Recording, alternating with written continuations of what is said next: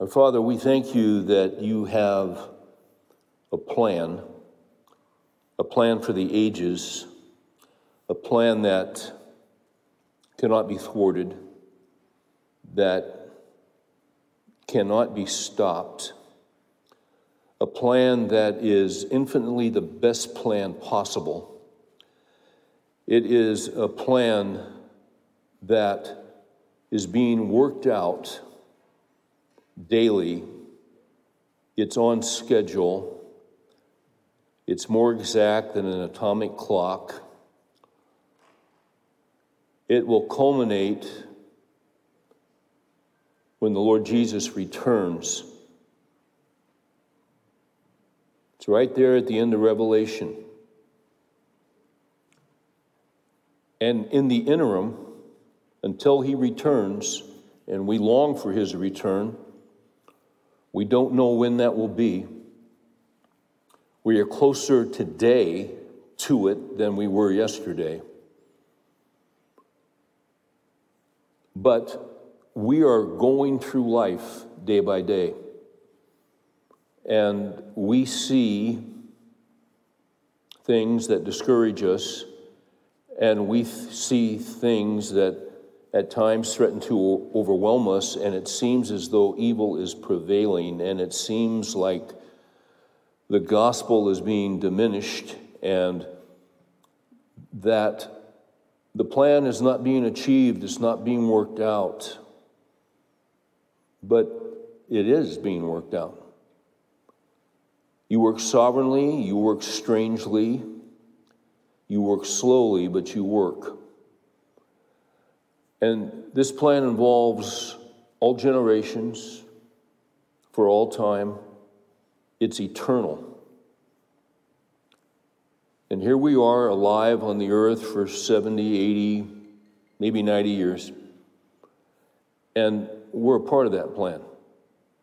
But there are billions of people on the earth. And you weave all of those people and their existence and their lives and the nations in which they live and their kings and their rulers and the wars and the rumors of wars. You weave it all together, and every day your plan marches on. And it's a good plan. And often we can't see it, and we wonder what you're up to. What we're looking at is the back side of the tapestry, not the front side. Not the beautiful scene that has been woven, but we're looking at the backside, which is full of threads, loose threads, loose ends. There's no rhyme or reason to it. There's all the difference in the world in looking at the backside of a tapestry and the front. And where we are right now, we don't see everything. We don't have all the pieces of information, although we are inundated with information that is false, that is deceptive. We're lied to constantly.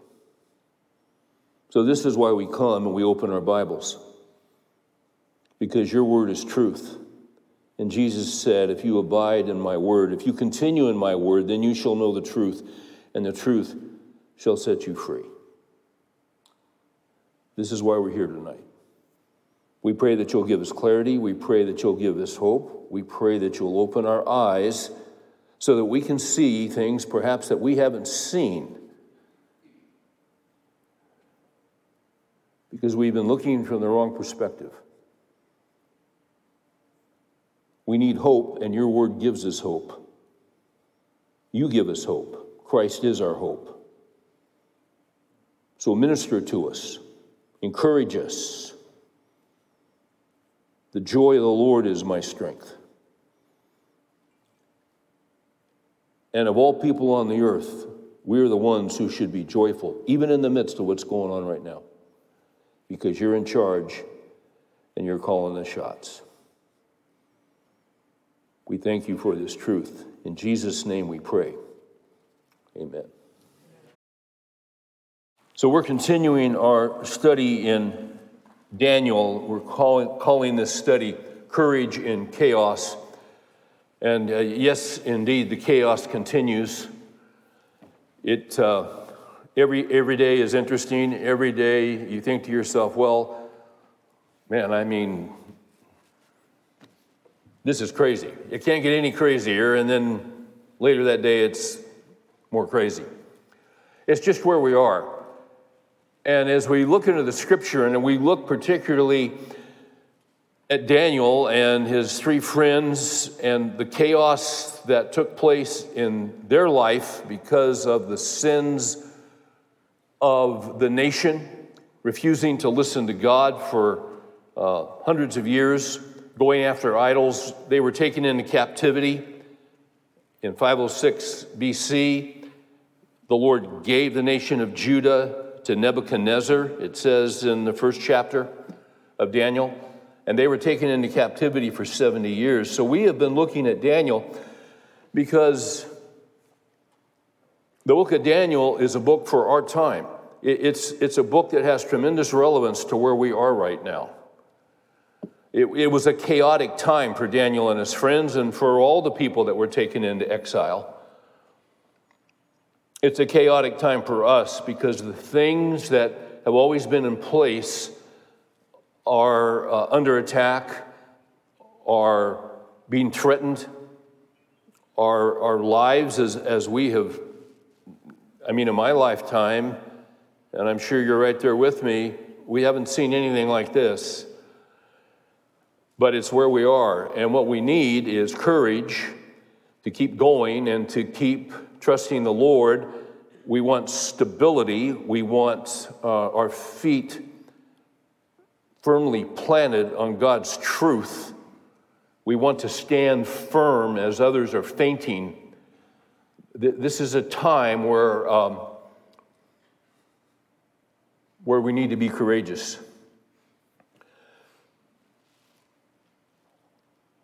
And, and what strange times they are. So, what? What? This is. Um, I almost want to say, I want this tonight to kind of be like a, a fireside chat. But um, I don't have a fire, and a lot of you guys have masks on, which makes it really difficult to chat. But let's just kind of take it as a fireside chat. I, I want to, I want to take a step back just a little bit. And we did this last week, but I want to take a step back and just sort of consider from Scripture, again, what's going on, what our perspective should be. And I, I think I've said this every week this fall, that every week I'm talking to guys who are stressed. That's the word, stressed, overly stressed, stressed out. Trying to handle the stress, trying to cope with the stress, trying to uh, get perspective and uh, not lose heart. So last night, I'm watching Amy Coney Barrett be sworn in by Justice Thomas to the Supreme Court. I was going to watch the World Series, but it wasn't on. So that upped my stress. And I'm just sort of, you know, and they're interviewing different people, what are the ramifications and all that. So I start just checking my phone to see some responses, check some websites I hadn't checked that day. And I came across an article that referred to a tweet that Hillary Clinton posted. If you post a tweet, uh, she did a tweet on October twenty-sixth of two thousand sixteen. Now, yesterday was October twenty-sixth of two thousand twenty. So I had just seen Amy Coney Barrett sworn in. I'm reading this article. I said, what's this about? A tweet she did four years ago? And four years ago yesterday, she did a tweet congratulating herself. This, you can't make this up. This is not the Babylon Bee. This is true. She made a t- she tweeted to herself a happy birthday wish. It was her birthday, October twenty-sixth. Happy birthday, and then there was a picture from her third or fourth or fifth grade class, her class picture, you know, little girl, uh, prominently featured. Happy birthday to the next president of the United States. She tweeted congratulations to herself just a week or so before the election. Um, and I had just watched, and it was it's four years later to the day, Amy Coney Barrett sworn into the Supreme Court. And I think it's a fair thing to say, if Hillary was president, she probably would not have appointed Amy Coney Barrett to the Supreme Court. But Amy Coney Barrett was being installed, and Hillary Clinton was on the sidelines.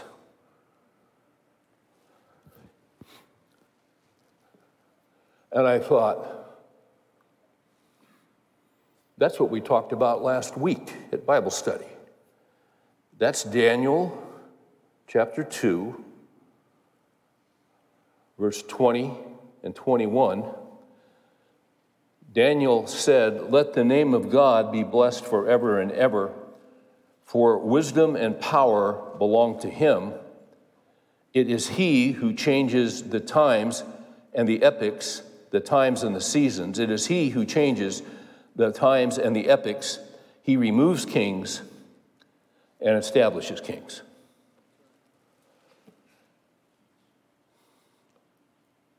And then I read a, another article about Hillary, as I'm still sitting in the same place and they're still talking about the confirmation that had just taken place.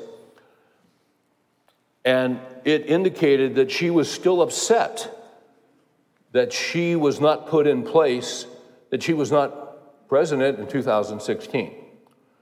And she was interviewed, and Clinton said it makes her literally sick and would cause her cognitive dissonance of a grave degree. Who talks like that? To imagine President Trump winning re-election. It makes me, here's a quote, "It makes me literally sick to my stomach, and to think that we'd have four more years of this abuse and destruction of our institutions." And I thought to myself, destruction of what institutions? Other than buildings and people's homes and people's businesses. Uh, Chuck Schumer said yesterday it was the darkest day in the history of the United States Senate. Now, how can that be? It all depends on who your God is. You say, well, you know, you've been talking a lot of politics. Politics is who your God is. You can't set poli- you can't you can't separate politics from who is your God. And who your God is determines your politics, and it determines your policies, and it determines your morality.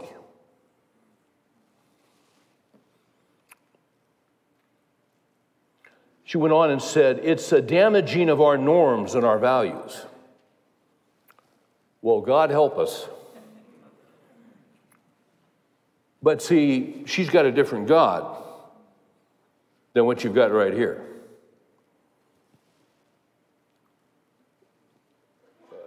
She does not acknowledge the moral law of Almighty God.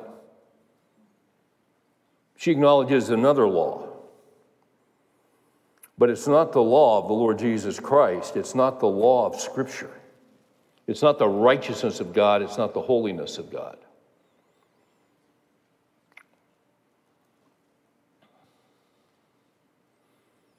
She then went on to say that Republicans have been cowards, spineless enablers. And then interview Kara Swisher also asked Clinton if she thought a female president would have handled the pandemic better. "I have no doubt, especially if it were me," replied Clinton. I have no doubt. I mean, I was born for that. Actually, she wasn't born for it. She just thinks she is. If she was born for it, she'd be in. But she wasn't born for it. She just yearned for it.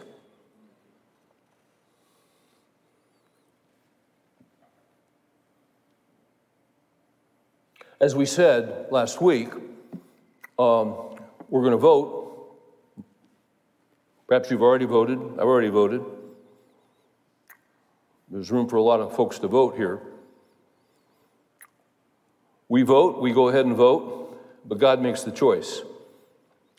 Um, you have, what, what we're going to do here in a minute is that I'm going to springboard from this passage in Daniel.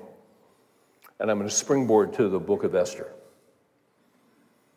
And because the book of Esther is another demonstration of these verses in Daniel. When we get to Esther, we're going to see three things. And this, if you have a E S V study Bible, this is in their introduction. In the book of Esther, you're going to see the sovereignty of God, that God's in absolute control. He's in absolute charge of all things. We talk about all that all the time, and we should. Secondly, you're going to be, see human responsibility. Yes, God's in charge, and God has all control, but God has given us a will. He has created us. He offers us wisdom, and he wants us to listen to his wisdom rather than the wisdom of the world so that we can make good choices, because we're responsible for our choices, and we will give an account for our choices. And if we make right choices, we can go God's way and have God's favor and blessing. We make wrong choices, we're going against him, and we'll, we'll be judged, and we, we will be uh, reprimanded in God's timing and in different ways as we go through life. And the longer you go against God, the harder your heart becomes. So that's the wrong path. There is a way that seems right to a man, but the end thereof is destruction. We were on that path before we came to know Christ. Now we're after the wisdom of God. So you have, but but we're st- we're making choices every day. And we choose every morning, am I going to follow Christ, or I'm going to follow what I want? That's why Paul said, I die daily. I die daily to what I would desire. I die daily to what I think is best. He's my Lord. He's my master. He's my shepherd. He's my God. I follow him. The third thing that we're going to see in Esther is the insanity of evil men and their plans. The insanity of evil men and their plans. So, Daniel two, verses twenty to twenty-one. I also want to turn to Proverbs sixteen eighteen in light of Hillary's comments. In Proverbs, in Proverbs sixteen eighteen, and we're familiar with this concept, it says this. It says, I remember what Hillary had to say. I'm going to quote this again. Would we better, would, she was asked if she thought a female president would have handled the pandemic better. I have no doubt, especially if it were me. I have no doubt. I mean, I was born for that. Okay. Proverbs sixteen eighteen says, pride goes before destruction, and a haughty spirit, a high spirit, before stumbling. Uh, pride is uh, the greatest of all the sins. Pride thinks we know what's best. Pride revolves around us and what we want. Pride elevates our judgment. Pride elevates our uh, discernment. Pride makes us God. It makes us want to be God in our lives and in the lives of others, which is the root of communism and socialism. You want control over everything, including everyone else in the world. They should bow to you.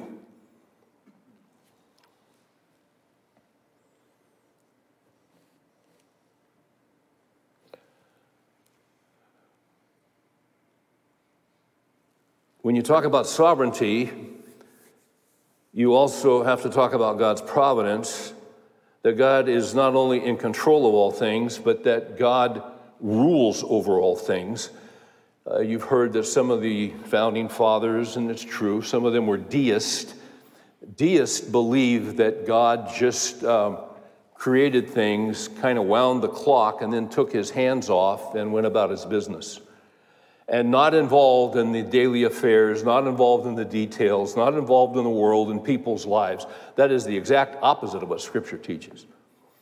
So here's a book I've read maybe fifty times called The Mystery of Providence by John Flavel, uh, a pastor in Dartmouth, England.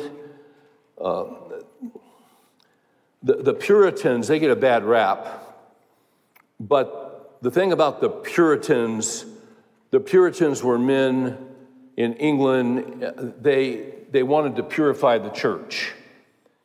And they were hated for it, and they went through great persecution.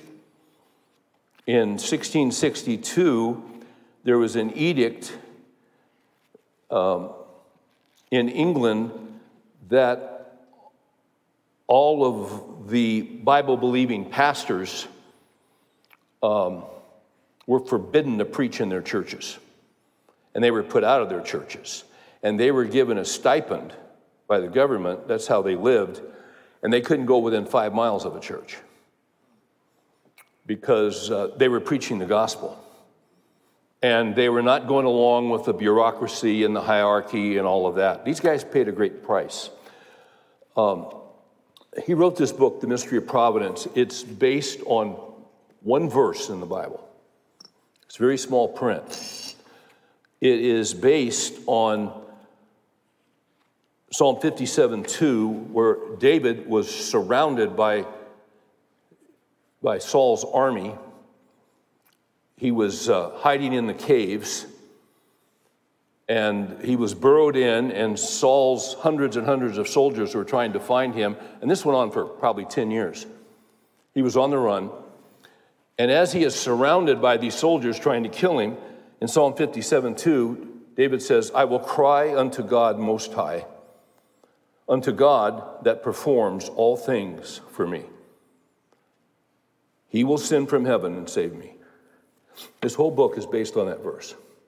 Now, other verses are pulled in, but that's the root verse. I will cry unto God Most High. And Flavel just, this is... This is a remarkable book. You can't read too many pages at one sitting. It's like a rich dessert. I, I mean, you, you can only take so much. And then you got to walk away and digest it, and you got to ponder it, and you got to think about it. But um, I will cry unto God Most High. And he talks about David's situation, and Saul was the king, and Saul was jealous. And Saul knew that because of his disobedience, the Lord was against him, was going to take the kingdom away, and David was going to get it. So he has this insane motivation to destroy David, and he's pursuing him all over Israel. And he can't get him. He can't catch him. And David's under great affliction. He's under great persecution. And one of the points that Flavel makes is that God puts rulers in place at times that are against him and against his word and against his law.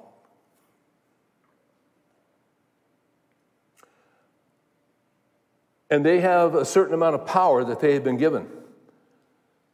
And if they're good rulers, they can bless our lives. If they're evil rulers, they bring difficulty into our lives, but God oversees it all.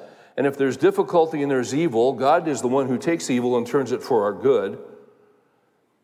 But Flavel makes the point that yes, there are rulers and they are high, and we think that because of their power, they determine our destiny and they determine our future and the future of our children and the future of our grandchildren. But he makes the point, he said, I grant you they are high, but he is most high. Now see, that's that's a jewel you don't want to lose. They're high, he's most high. You don't want to lose that right now. There are rulers, they're high. Depending on what state you're in, you can't breathe Be- because of the bureaucratic restrictions. If you're in California, you've heard this at Thanksgiving, and only three people can get together for Thanksgiving. That's in the Constitution of the United States. Oh, no, it isn't. It's in somebody's heart who loves power and thinks they're God.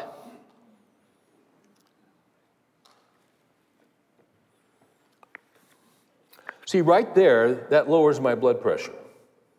They're high. He's most high. He owns them. He runs them. He controls them. He puts them in. He takes them out.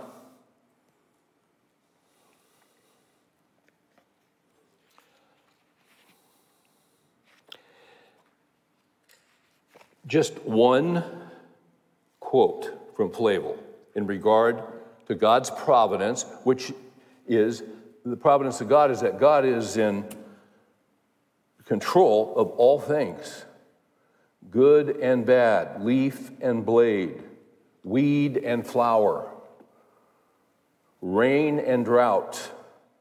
He's in charge of it all. Uh, it's the providence of God. He, uh, writing of the providence of God, he speaks of the timing of providence. And he says this. He's speaking of the events of life, and he is speaking of um, the affairs of government and rulers in our lives and when evil men are in charge. And then he goes on and says, if these things are contingent, how is it that they fall out so remarkably just in the nick of time, which makes them so greatly observable to all that consider them? He's talking about when things are against you and there's no way out and there's no escape. You're at the Red Sea and Pharaoh's army is behind you and there's mountains on either side and you got to massive amount of water, and there's just no escape. But then suddenly there is a way of escape. And how many times do you see that in Scripture? This is what he's talking about. He says, we find a multitude of providences so timed to a minute that had they occurred just a little sooner or later, they had really, they had mattered little in comparison with what now they do. Certainly, it cannot be chance, but counsel, the counsel of God, that so exactly works in time. Contingencies keep no rules. Um, he talks about a group of believers in France back during a time of persecution around the Reformation. He says, how remarkable was the relief of La Rochelle by a, by a shoal of fish that came into the harbor when they were ready to perish with famine. You had a group of believers that were on the run. They were starving to death. They're at the seacoast, and this school of fish come in, and they were able to catch them. They were able to pull them in, and they were able to cook them, eat them, feed them to their kids, and that school of fish had never been seen before or since. He goes on and talks about another man that was on the run from persecution from the bureaucratic authorities, and he's escaping for his life. He's running in and out of the streets.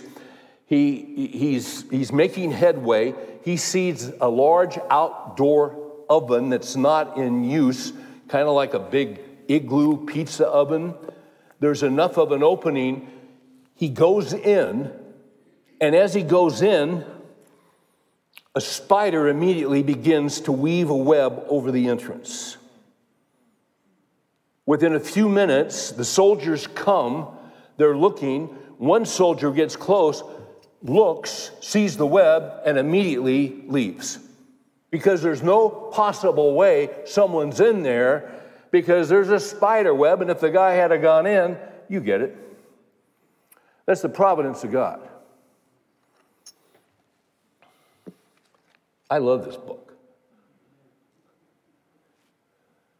Because it lets you see just how deeply involved God is in the details of our lives. So even, let's go back to last night. I'm watching Amy Coney Barrett being confirmed, and then I'm checking my phone, and I'm, you know, reading Hillary's tweets and shaking my head. And then I had had, I brought in some mail, and it was next to me on the couch, and I had ordered from Amazon a book by Senator Ted Cruz called One Vote Away. And it just came out a few weeks ago. And I started looking at it, and he, you know, talked about, he opens the book by talking about where he was when he got the phone call that Justice Scalia had died in his sleep.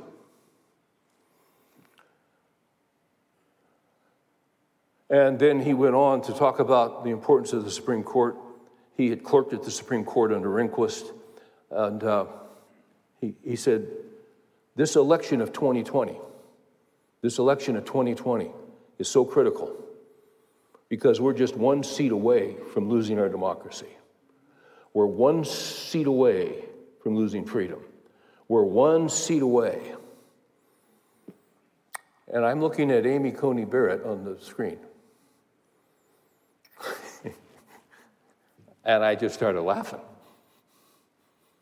Because you see, the timing of God is exquisite. It's exquisite. John Flavel in here somewhere says, learn to adore the providence of God. So Cruz talks about the death of Scalia. He wrote this book many months ago.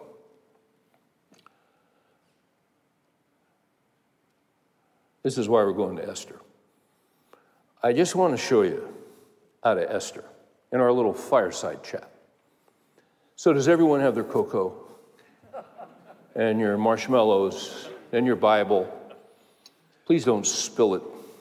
Just enjoy this. I want to kind of helicopter through Esther. Now, a little bit of context. Esther, um, there, there's a king in here called Ahasuerus. He is the grandson of Cyrus. Cyrus was the one that the Lord used after the Jews had been in captivity for seventy years.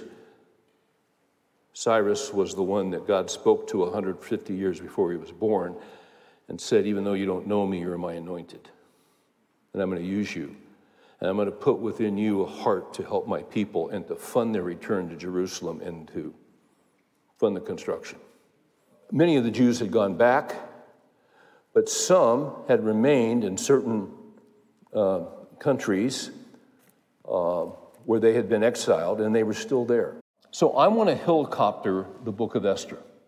And the reason I want to do this is because, once again, I want to return to this idea of stress. This is a time of high stress. I don't want to belabor the point too strongly, but we got an election coming up in seven days, and we may or may not know what the results are. But this is a high-stress time, and you've got stuff from COVID, and maybe it's affected your business, and maybe you're trying to make payroll, or maybe you're just trying to meet your bills this month, or whatever. But you add in the normal things of life, health issues, maybe you couldn't get treatment because of COVID and all. You add all that stuff in, and then on top of it, as one guy recently said to me, on top of it, there's the election. So we're stressed and we're overstressed, as we said last week. This book, once again, will um, give you hope, and this book will give you uh, peace. It, it will encourage your heart. So I'm going to helicopter the book. So in Esther chapter one, what we've got going on here is, is that Ahasuerus calls a great banquet, and he's a very powerful king. He calls a great banquet, and he's got, you know, leaders from all of his countries and kingdoms there. And what he wants to do is he wants his queen to come out and make an appearance. If you look at verse eleven, he gives a command to bring Queen Vashti before the king with her royal Uh, crown in order to display her beauty to the people and the princes, for she was beautiful. Verse twelve, but Queen Vashti refused. She had read a book that had just come out on feminism, and she just decided, I'm not doing this. For whatever her reasons were, she wasn't going to do it. She wasn't. Now, this guy was her husband, but he was also the king. And back then, the kings had absolute power. I mean, if you looked at them wrong, they'd take your head off, literally, and Esther's going to face that herself. If you go down to verse nineteen, this, this was such a, um, a breach of how things were done that, well, nineteen, if it pleases the king, his advisors say, let a royal edict be issued by him, and let it be written in the laws of Persia and Media, so that it cannot be repealed, that Vashti may no longer come into the presence of King Ahasuerus, and let the king give her royal position to another who is more worthy than she. So Vashti is out. My point is, in Esther one, there is an unplanned vacancy. Now, I'm going to let you make some application. It's always amazing to me how relevant the Word of God is. So you don't have a death here. You have a dismissal. But there's an unplanned vacancy. By the way, Daniel two, he removes kings, he sets them up. That's true of any leader. It's true of any powerful politician. He removes kings. He removes queens. He sets up queens. He removes prime ministers. He sets them up. Congressmen, speakers of the House, you name it, God's in control. God's in charge of all nations, of all governments, of all rulers. So there was an unplanned vacancy. Then you get into Esther two, and we're going to find, and this is this is the wonderful thing about God, and you see this throughout the Scripture. Psalm seventy-five says, promotion comes not from the east, nor from the west, nor from the desert. Promotion comes from God. Demotion also comes from God. He raises up one, and he sets down another. You see this throughout Scripture. Whenever there is a crisis, whenever there is a vacuum of leadership and God's people are threatened, God always has someone that he has prepared quietly waiting in the wings. Just waiting, not seeking it, not going after it. They've been tested, they've been proven in the wilderness, in prison, through suffering, through hardship, and he has them ready to step into the public eye because he has prepared them in private. And God, oh, whenever there's a crisis, God's got someone to step in. That's what he did with Daniel.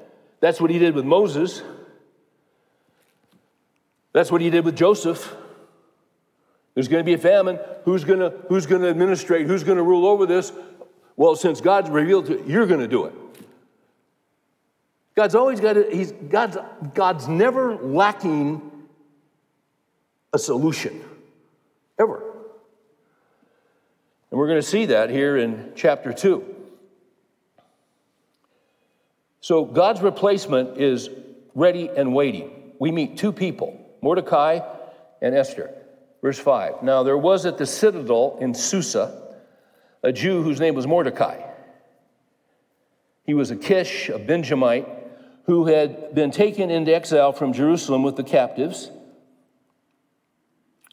Verse seven, he was bringing up Hadassah, that is Esther, his uncle's daughter. So he was an older cousin to Esther. She had no father or mother. We don't know what happened to them. They, they were not on the scene. They had obviously passed away. Now, the young lady was beautiful of form and face. When her father and mother died, uh, Mordecai took her as his own daughter. So he had raised her. Uh, the king is going to start looking for a replacement for Vashti. And so they gather these, a group of young women, to go into the king, and he is going to choose one as his queen. But in verse ten of two, it says, Esther did not make known her people or her kindred, for Mordecai had instructed her that she should not make them known. Every day, Mordecai walked back and forth in front of the court of the harem to learn how Esther was and how she fared. So he's very tuned in. He's concerned. He knows she's in a difficult position, and uh, he's always been there for her, and he has a love for her, and he's available to her. So he's, he's protecting her. He's watching out for her. That's what good dads do. That's what good uncles do. So there's sort of this contest, and the king is going to pick one. Well, you get to verse seventeen. The king loved Esther more than all the women, and she found favor and kindness with him more than all the virgins, so that he set the royal crown on her head and made her queen instead of Vashti. There's your promotion. The king gave a great banquet. nineteen, when the virgins were gathered together the second time, then Mordecai was sitting at the king's gate. Esther had not yet made her kindred or her people uh, known, even as Mordecai had commanded her, for Esther did what Mordecai told her, as she had done when under his care. So, what you have in seventeen is that Esther is sworn in. She's going to be the new queen. Now, it gets interesting because in twenty-one, there's an assassination plot that Mordecai discovers. In those days, while Mordecai was sitting at the king's gate, Bigthan and Teresh, two of the king's officials from those who guarded the door, became angry and sought to lay hands on King Ahasuerus. But the plot became known to Mordecai. He told Queen Esther. Esther informed the king in Mordecai's name. Now, when the plot was investigated and found to be so, they were both hanged on a gallows, and it was written in the book of the Chronicles in the king's presence. Uh, apparently, one of these two guys uh, left his laptop in Uh, Mordecai's shop, and it signed a waiver, and after forty-five days, Mordecai could check it out, and I mean, it's, it's an amazing story. Um, uh, you know, actually, that's another story. That, that's not in here. But may I say to you about the laptop, the laptop situation? That, too, is under the providence of God. Ephesians one eleven, he works all things after the counsel of his will. All things. God is in the details. The devil is not in the details. God is in the details. It's the providence of God. So, Mordecai alerts the king. It's written in the Chronicles, in the king's presence. Now you get to three. And now in three, we're going to meet a wicked enemy. His name is Haman. After these events, King Ahasuerus promoted Haman, the son of Hammedatha, the Agagite, and advanced him and established his authority over all the princes who were with him. So now this guy has authority over the entire bureaucracy. This guy's a bad dude. He's evil. And he's got an evil plan. All the king's servants who were at the king's gate bowed down and paid homage to Haman, for so the king had commanded him. But Mordecai neither bowed down nor paid homage. Then the king's servants who were at the king's gate said to Mordecai, why are you transgressing the king's command? Now, it was when they had spoken daily to him and he would not listen to them that they told Haman to see whether Mordecai's reason would stand, for he had told them that he was a Jew. When Haman saw that Mordecai neither bowed down nor paid homage to him, he was filled with rage. But he disdained to lay hands on Mordecai alone. Now watch this. For they had told him who the people of Mordecai were. Therefore, Haman sought to destroy all the Jews, the people of Mordecai who were throughout the whole kingdom of Ahasuerus. So now this guy who was wicked, I'm not only going to kill Mordecai, I'm going to kill every Jew on the face of the earth. And he had the power to do it. Now, what's the big deal? Why is this guy so upset? Well, do you remember in the Old Testament, there was an event where Moses was leading the people and the rear guard was attacked, and this battle was going on and on, and uh, Aaron and Hur would hold up the hands of Moses. And as long as his hands were up, Israel would win the battle. But when he was fatigued and his hands went down, the others would win the battle. Those were the ancestors of Haman. They were enemies of Israel, and they were such enemies that God told, I won't go into the details here, but God told Saul to destroy them, and he didn't destroy them. And there was this thing going on for a thousand years of, of a, you talk about warfare between two groups of people. This is why Mordecai would not bow down, because there was a long history. So there's this conspiracy. He's not going to kill Mordecai, and believe me, he's got the power to do it. And not only does he have the power, he has the money to pull off his plan. So you get to verse eight. Then Haman said to King Ahasuerus, there's a certain people scattered and dispersed among the peoples in all the provinces of your kingdoms. Their laws are different from those of all other people, and they do not observe the king's laws.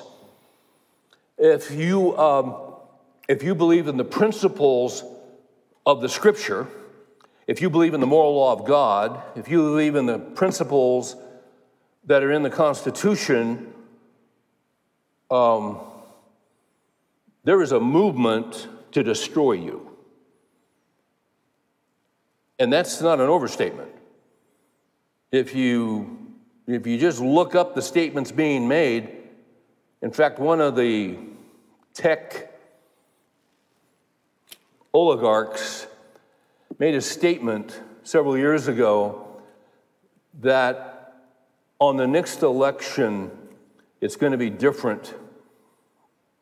And those who stand in our way, we're going to destroy those reprobates. He meant Bible-believing Christians. He meant anyone who believes in the Constitution of this United States. See, depending on who your God is, you got a different moral code. Watch this, verse nine. If it is pleasing to the king, let it be decreed that they be destroyed. I will pay ten thousand talents of silver. By the way, the national budget of Ahasuerus was fifteen thousand. This was a lot of money. So, king, I'm I'm gonna I'm gonna pay you a lot of money. You're the big man. You're the big guy. You're gonna get your cut. And uh, the king signs off. In eleven, the king said to Haman, the silver is yours and the people also, to do with them as you please. Okay. Any of this um, ringing a bell? I, I, maybe, maybe not.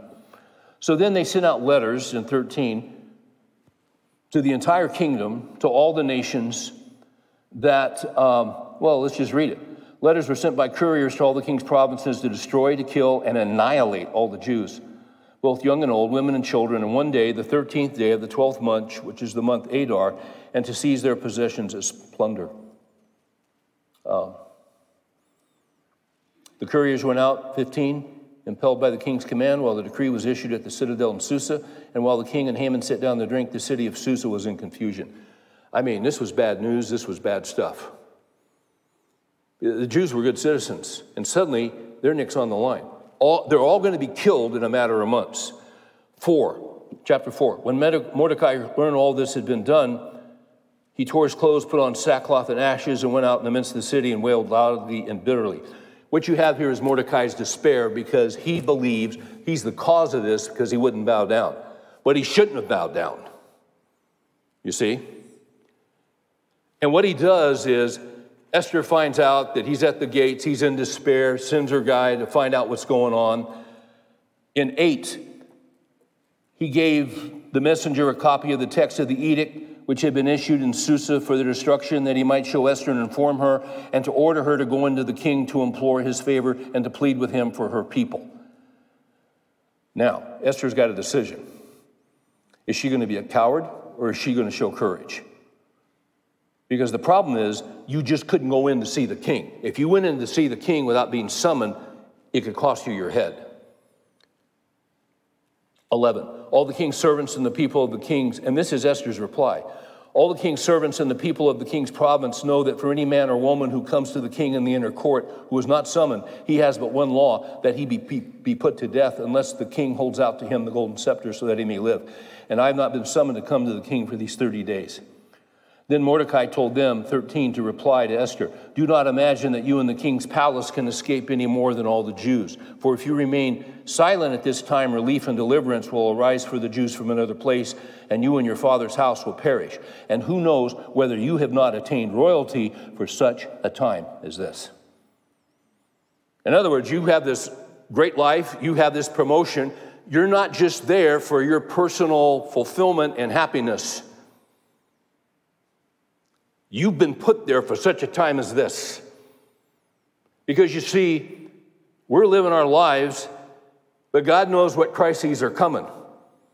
And we go through stuff, and we go through hardships, and through many uh, tribulations we must enter the kingdom of God, and God is taking us, and at times our hearts are broken, and we're in despair, and we don't think we can go on, and we wonder where the goodness of God is. But he's building spiritual muscle in our lives because he is preparing us for something down the road we have absolutely no idea about.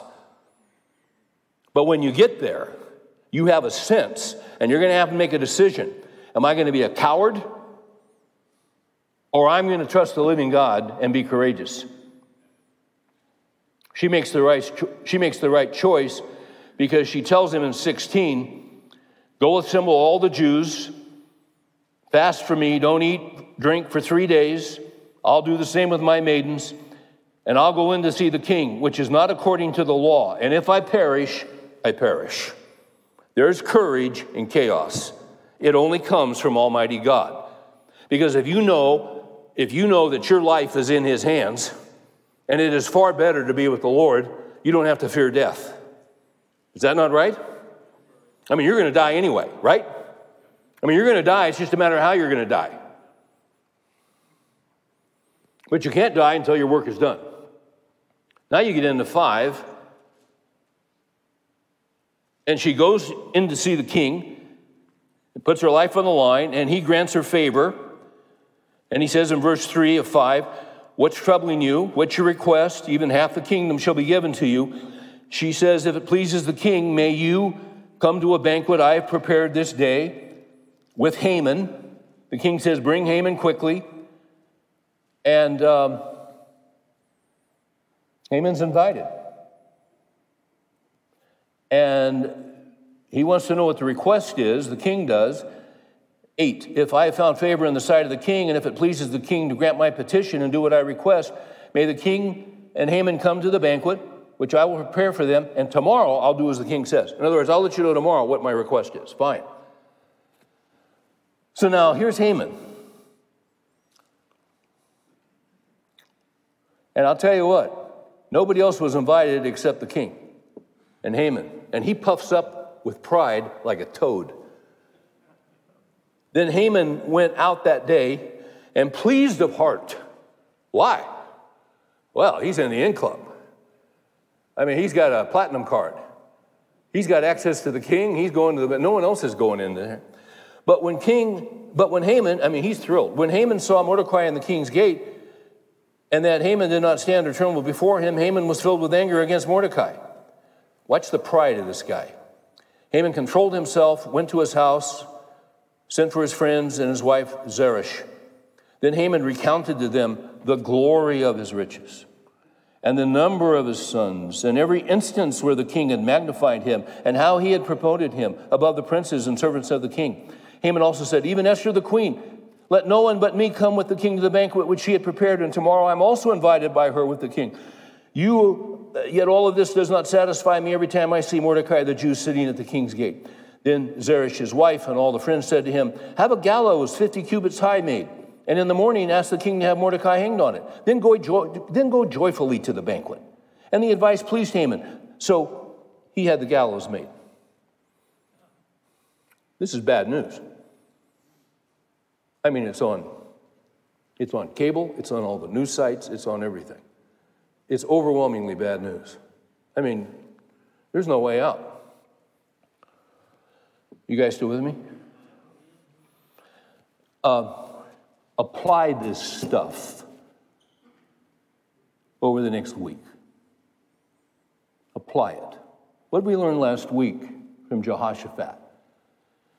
The, the, the overwhelming hordes of the army of three nations coming against him. He says, we are powerless to stop them. There is nothing we can do, but our eyes are upon you. And the prophet sent by the Lord says, the battle is not yours, it is the Lord's.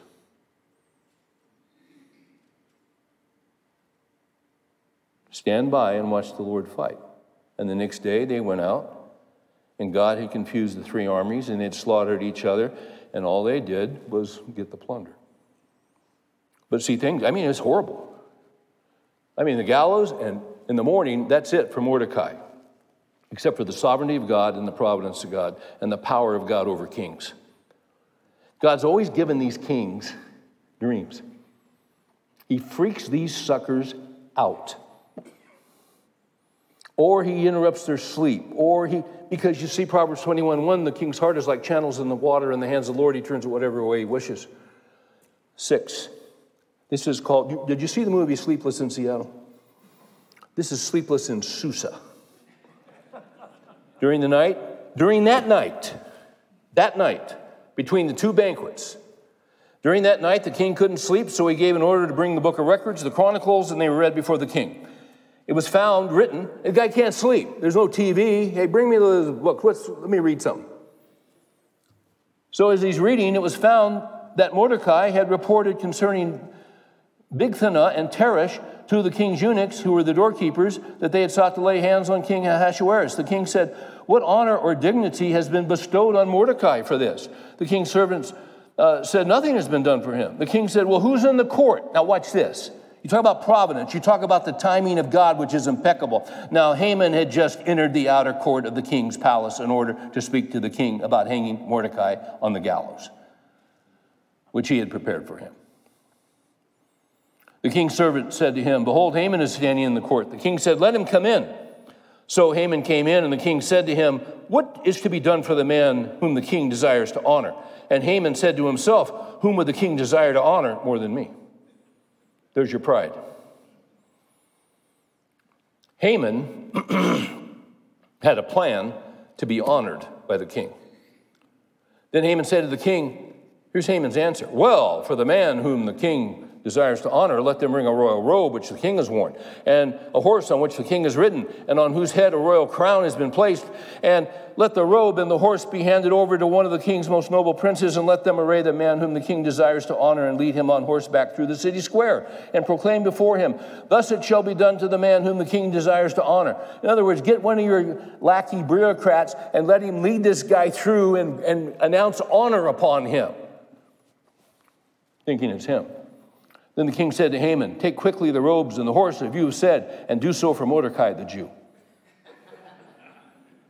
who was sitting at the king's gate, do not fall short in anything of all that you have said. So Haman took the robe and the horse and arrayed, arrayed Mordecai, led him on horseback through the city square and pro- proclaimed before him, "Thus it shall be done to the man whom the king desires to honor." Then Mordecai returned to the king's gate, but Haman hurried home, mourning with his head covered. The thrill of victory and the agony of defeat. Haman recounted to Zeresh, his wife, and all his friends, everything that had happened to him. Then his wise men and Zeresh said to him, "If Mordecai, before whom you have begun to fall, is of Jewish origin, you will not overcome him, but you will surely fall before him." And while they were still talking with him, the king's eunuchs arrived and hastily brought Haman to the banquet which the king had prepared. And it's at the banquet in seven where the king says, "Esther, what is it that you desire? I'll give you half the kingdom." And what she says is, verse four, "We have been sold, I and my people, to be destroyed and to be killed and to be annihilated." Five, Ahasuerus said to Esther, "Who is he and where is he who would presume to do this?" Esther said, "A foe and an enemy is this wicked Haman." Haman became terrified before the king and queen.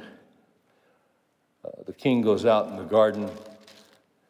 Haman uh, is trying to persuade Esther, falls on the couch where she was. The king comes in. Will he assault me? Will he assault the queen even with me in the house? Nine, then Harbona, one of the eunuchs who were before the king, said, "Behold, indeed, the gallows standing at Haman's house, fifty cubits high, which Haman made for Mordecai, who spoke good on behalf of the king." And the king said, "Hang him on it." So they hanged Haman on the gallows, which he had prepared for Mordecai. And the king's anger subsided. In eight, Hiram's house and assets are given to Mordecai.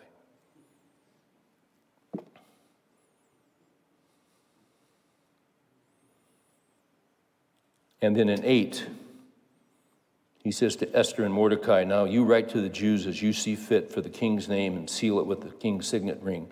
For a decree which is written in the name of the king and sealed with the king's signet ring may not be revoked." And this goes to the entire nation. If you look at nine, it extends to India and Ethiopia, one hundred twenty-seven provinces, to every province according to its script, and to every people according to their language, as well as to the Jews according to their script and their language. In eleven, the king granted the Jews who were in each and every city the right to assemble and to defend their lives, to destroy, kill, and annihilate the entire army of any people or province which might attack them, including children and women, to plunder their spoil.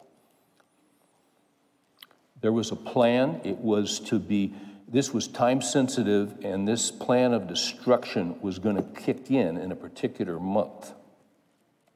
But instead of it kicking in, the providence of God kicked in. nine one. Now in the twelfth month, that is the month Adar, on the thirteenth day when the king's command and edict were about to be executed, on the day when the enemies of the Jews hoped to gain the mastery over them, it was turned to the contrary so that the Jews themselves gained the mastery over those who hated them. It's the deliverance of the Jews. Um,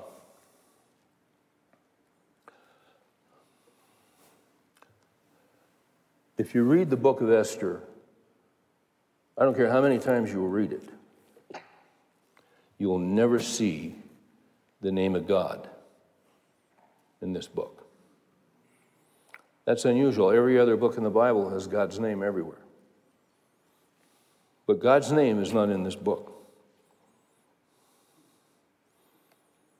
But his fingerprints and his D N A are all over it.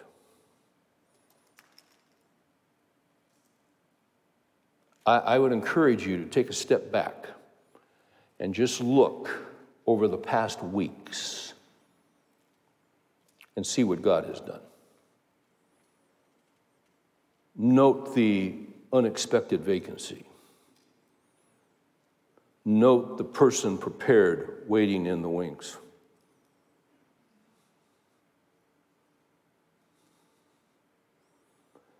Note the quality of life and virtue and intelligence, and um, they couldn't touch her. They couldn't touch her. Why? Because God's favor was upon her.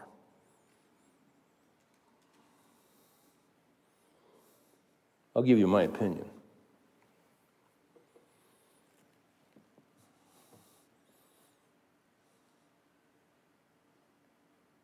I would grant you the election is critical, but I would submit to you that it's not quite as critical as it was because of the impeccable timing of God's providence. And will there be decisions coming up before that court that are significant? Yeah. The court has been politicized, as you know. That means they've got other gods. She's got the right God.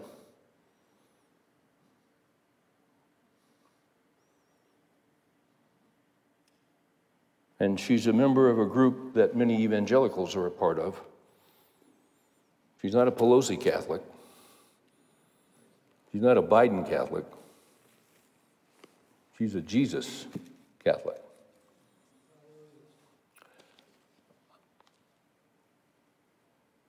The Catholics, the doctrine of the Catholic Church is ever changing.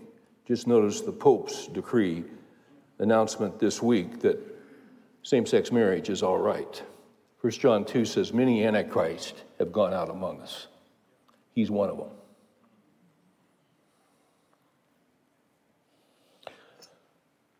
The Catholic Church believes you're justified by works, but there are people within the Catholic Church who know that's wrong, and they believe they're justified by grace alone, by Christ alone. God's at work. Don't be discouraged. The battle's not ours. The battle is the Lord's. Let's pray. Thank you, Father, for your word, for your truth, for your encouragement. Thank you for the principles in this book. We uh, we see great chaos and great confusion, but we name your name and we name the name of Jesus, and we thank you that we have leaders that name the name of Jesus. You said, those who honor me, them will I honor. And we thank you that your D N A and your fingerprints are all over this crisis, and we pray that you will be glorified. That's our prayer, that you will be glorified. In Jesus' name we pray.